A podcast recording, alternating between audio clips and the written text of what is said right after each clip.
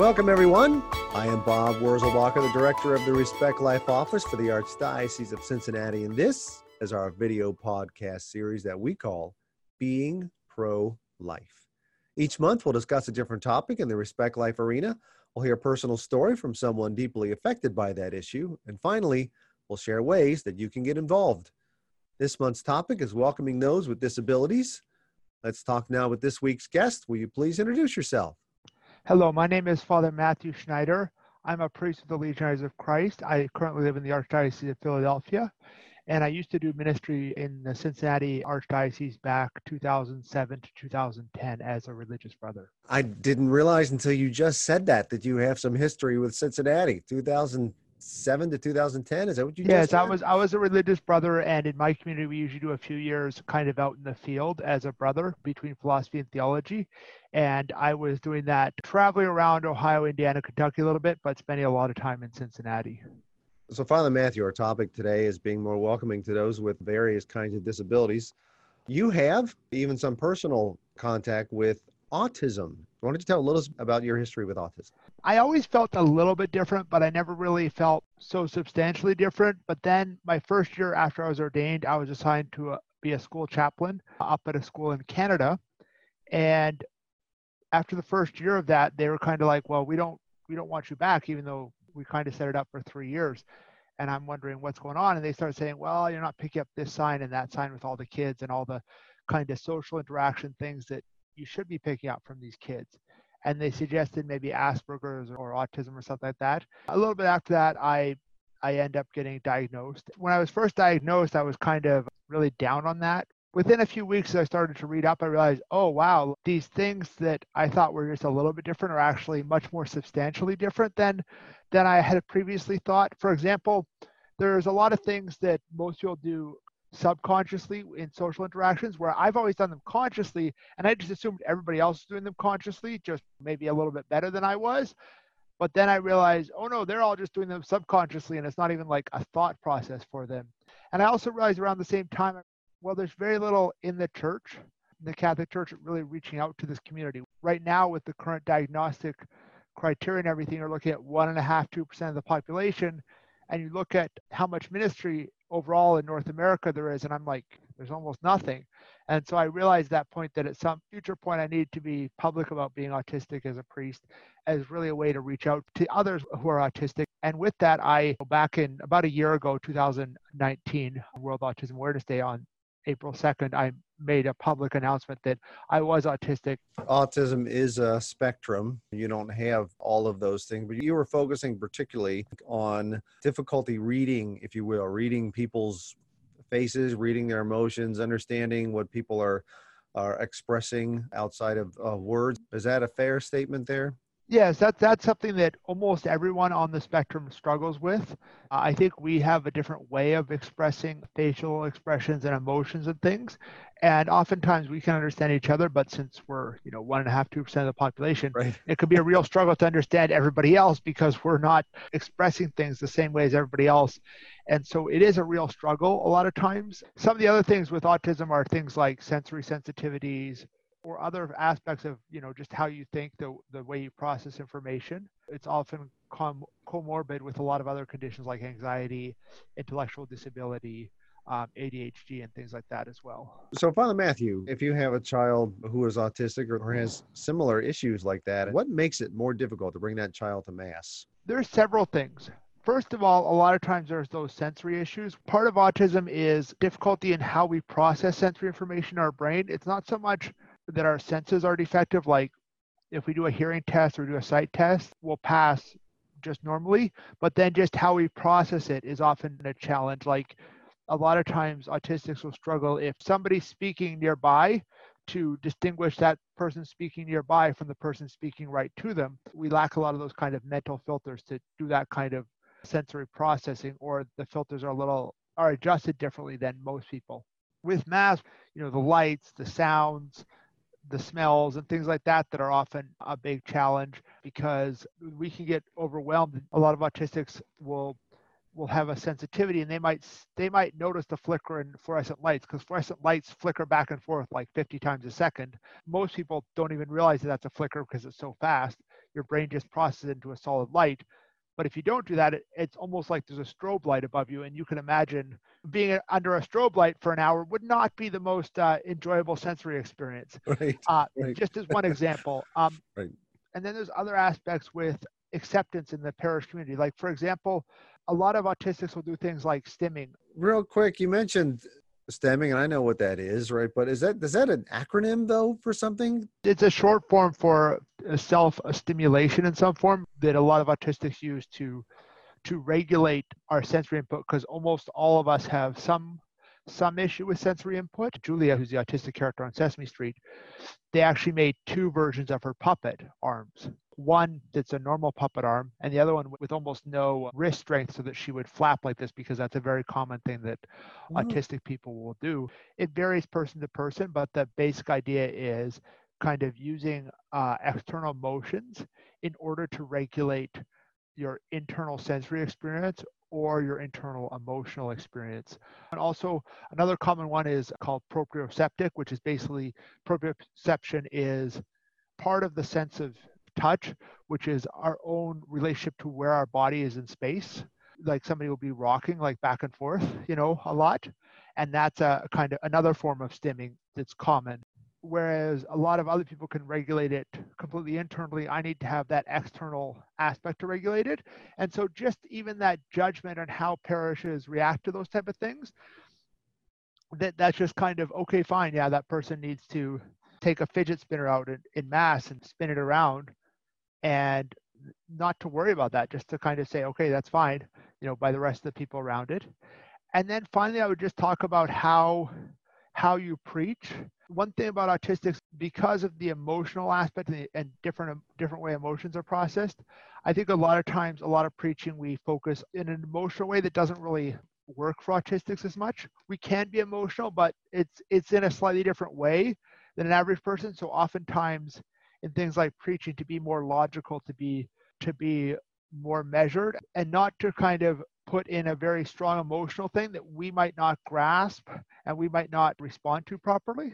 Now we have had autism specifically as a topic, and here in the Cincinnati Archdiocese in Dayton, we have several sensory masses. Let's break that down just a little bit, right? Some of the things as a parent, if you want to think, okay, I want to, uh, because what happens, first of all, at, at a typical mass, if you have a child who has difficulty with some of these sensory input, you got fluorescent lights, you've got some loud, bombastic music going on here and there. How does a child react to that? Why is it a problem?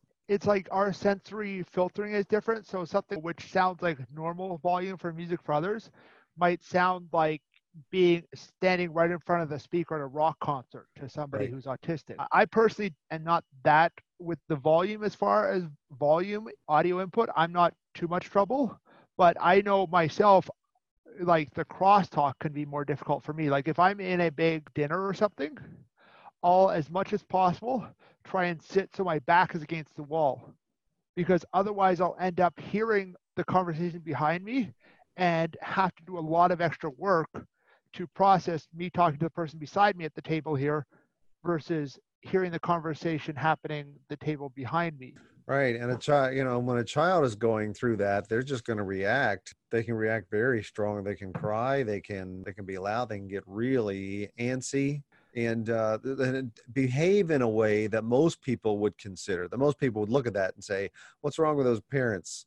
Why can't they oh yeah, control their definitely, and child?" that's, and that's why I think and that's the other advantage. Like I was talking about using the fidget spinner or other things where parents, where if everyone else at the mass understands that, they'll be more open to that. It's hard to even understand it because a lot of times when kids are are little, they don't understand exactly why and they can't express themselves well. You know, like I can explain to your to you, oh, like this particular set of sounds is difficult for me to process. But somebody who's five is just like, oh, this is pain, this is difficult, and they just start they just start reacting and running around and all kinds of things because they don't know how to express themselves that well at five, which is pretty normal for a five-year-old. For a No matter five-year-old, who they are, five-year-olds often have trouble expressing themselves in adult language. What about religious education, right, for people with sensory issues? We're going to talk a little bit about how we can be more accommodating for kids who are presenting themselves for a First Communion, for example. I think a lot of times it depends on looking at what their what their sensory issues are. Sometimes it just might be that they have their First Communion at one of those sensory friendly masses or things, something like that. Other times there can be other issues as far as what class they do. Like for instance, if they have a difficulty with crosstalk, to be for the teacher to be very attentive in their class to make sure other people aren't talking while the teacher's talking, so they can hear the teacher without hearing the other student talk and right. not being able to understand the teacher because they, they can't distinguish those two sounds. And as well, I think to make sure it's presented kind of in that rational way, so it doesn't seem emotionally overwhelming because a lot of us can very easily become emotionally overwhelmed as, as well. Do you want to talk about some other issues that might be related, either either developmental issues, things like Yeah. that, that that we can be better aware of, right, as parish ministers, to make the mass and our religious education more welcoming to families who have kids or even adults uh, with various issues like that. For example, for religious education, if the person also has uh, some kind of developmental disability or intellectual delay, which is way more common with being autistic, Loyola Press out of Chicago has an adaptive First Communion kit, which is a simplified version. And the church has said that as long as somebody can distinguish the bread of the Eucharist from ordinary bread, they can understand it. If you look online, I did an unboxing video of the First Reconciliation Kit on YouTube to give kind of a perspective for people who might be considering buying it or something. Uh, they have a reconciliation kit, a first communion kit, and a confirmation kit. At least those three. Anyway, we have all of those. We can have that on our on the website catholic.cincinnati.org slash being dash pro dash life. Go to that site and you'll find uh, those links as well. And we'll put a link to your video on there, right? You Yeah. said you did that with the first communion kit. If you just search on YouTube, I'm sure you can find it pretty easily. I don't I don't remember the exact one. My channel is Autistic Priest. There's only like 10 videos, so you can't miss it. So it's not hard to find. It's not like you have to search through a thousand of them. Yeah, right. Another thing that that parishes can do if you're not in the Dayton area where they have that sensory friendly mass, one thing that a number of parishes elsewhere in the country have done is basically do a reverse cry room where at one of the masses on Sunday, they take the cry room and they turn down the lights, turn down the volume on the speaker system, and leave it for people with sensory sensitivities. And it makes it very easy to have a space if there's a few at the at the parish, but you don't quite have enough to have a separate mass. Yeah, we have at least one church in Cincinnati that does it. It's at Maximilian Kolbe. It's it's not a cry room; it's a bigger room. They have a video in there, of course, so you can watch the mass on video. That's going on at the same time, right? And then they leave the room usually to go to communion, or a communion minister can go into that into that room. I've seen ones like that. I know a parish where I was in uh, Washington D.C. did something like that. One of the Eucharistic ministers would go back to the cry room, and I remember I was there. I think it was like it was a big mass, like the Easter Vigil or something, and so we had like four priests. I was helping out there, and I ended up going back because at that mass, usually it was one of the extraordinary ministers, but at that mass there were you know multiple priests, so it ended up being myself going back there. I know that sometimes, certainly with autism, perhaps with other sensory issues as well, it can be helpful. The child can uh, sit in the classroom with the other children if there's like a helper, right? Someone sitting with that child, just kind of helping, making sure they're understanding what the teacher is saying. that can help sometimes with different things. I remember when I was a religious brother in the seminary, I was teaching a catechism class in Connecticut where I was where I was in the seminary.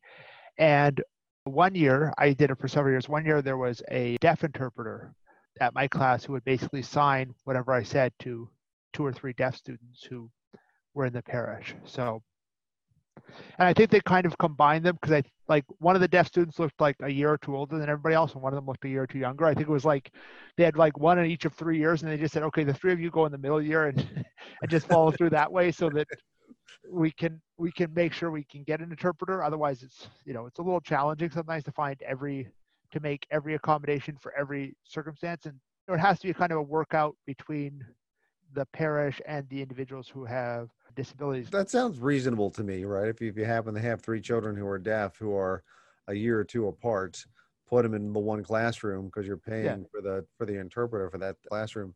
I think a lot of people who have children who have various kinds of abilities often they might go to the religious education leader and say, "Hey, I'd like some religious education for my child," and that person might say, well, here's the textbook. You know, you can teach your child, but I mean, I can't change everything that I do in order to accommodate one child with a disability. Do you, do you have anything to say about that kind of a that kind of an attitude or or where we are in a church when when that's the response? As a church, we have to realize each person and where they're coming from, and sometimes people are going to come with with different disabilities. They're going to come, and we have to be ready to to look at how they can be helped in in their situation because so often we tend to work like just on a cookie cutter and a cookie cutter doesn't work for everybody. I mean it might work for 80% of the of the parish and that's fine but we have to realize okay that's the other 10 20% who it doesn't work for and we have to adjust a little bit because we see them as a person and we see them as a person who has particular needs that we can accommodate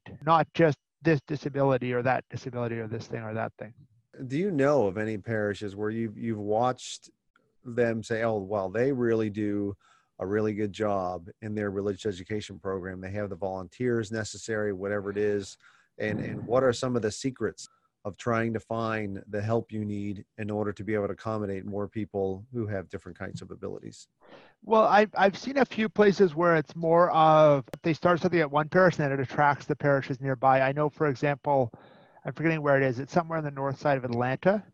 One parish hired somebody part time to be a DRE focusing just on autistics, intellectual disabilities, I think uh, one or two other kind of related disabilities. And they really started to have a very good program to help these kids understand the faith. And the same thing I've seen when I was in DC, they had one parish was kind of the deaf parish and they would have you know a deaf mass every week with an interpreter and then they would have a deaf ccd program for all the kids where they didn't even talk they just did the sign they just they just signed.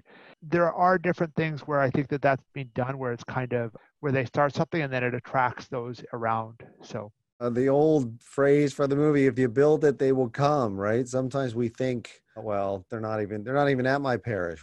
If you make it known that you can be accommodating for various uh, abilities and they will they'll start coming right? Because they know that you're going to take care of them. We talked a little bit about things. We talked a little bit about lighting. We talked a little bit about these sensory friendly masses that uh, that are happening in the dayton area. We briefly mentioned that series from loyola press right with the adaptive kit for reconciliation first communion any for confirmation anything else you want to say whether it's to a parish leader or even to the regular person in the pew right what can we do to be more aware that there are people out there that have various kinds of abilities that don't fit the mold of our typical religious education, that may find it more difficult to be at Mass as well. And yet we want to be as welcoming to them as we are to everybody else. How can we be better, right, as a church for all people? Well, I think one of the biggest things is just not to be alarmed, not to be worried, not to be concerned.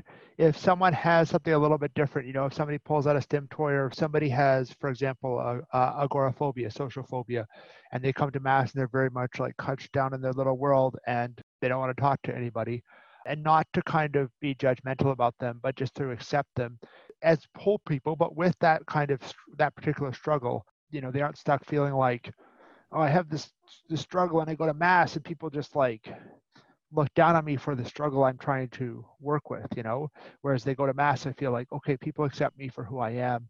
People accept me, help me to be good in the situation I'm in. They don't just say, oh, well, you're deaf or you have agoraphobia or you're autistic. Well, you know, like you can kind of go over there and, you know, do your thing, but we're not going to accept you. Whereas really, what Jesus teaches us is to to accept everyone and to help everyone to to follow virtue, to live virtue, to be to imitate him. That's going to look a little different for people in different situations. It's not immoral to to pull out a stim toy to stim while you're in mass because that helps you focus. It's just different, and sometimes we have to realize, okay, this is we're not going to make a scene about this because this is different. It's not a it's not an issue. Right, and that's one of the big things. Maybe you grow up in a world where you don't know anybody, you know, who who's like that. But but be aware, it's a growing mm-hmm. percentage of people that have these issues, and we need to not look at that like they're just being weird. I think it's just kind of to realize, okay, this is this person trying to live in this world that's difficult for them in the way they can. And I think a lot of times, like as far as sensory input, a lot of the sensory issues that autistics have were not so much issues, you know, 100, 150 years ago, simply because of how the systems were built. You know, you didn't have electronic sound systems. You went to the parish and it was, you know, a few hundred people and it just was their voices. And so it wasn't amplified electronic sound you know lights weren't super bright in general you know you might have had a candle. I never actually thought of thought through that piece of it right? But I, I, think you're right. It's only recently that this this sudden very loud noises and the very bright lights were even were very likely during a worship service. And so that's why the sensory friendly masses can be can be really helpful. Uh, anything else father matthew that we that we feel like we need to touch on? I think one of the things is just to if anybody wants to reach out you can find me online uh, autistic priest on Facebook and Twitter or FR Matthew LC on basically any social media.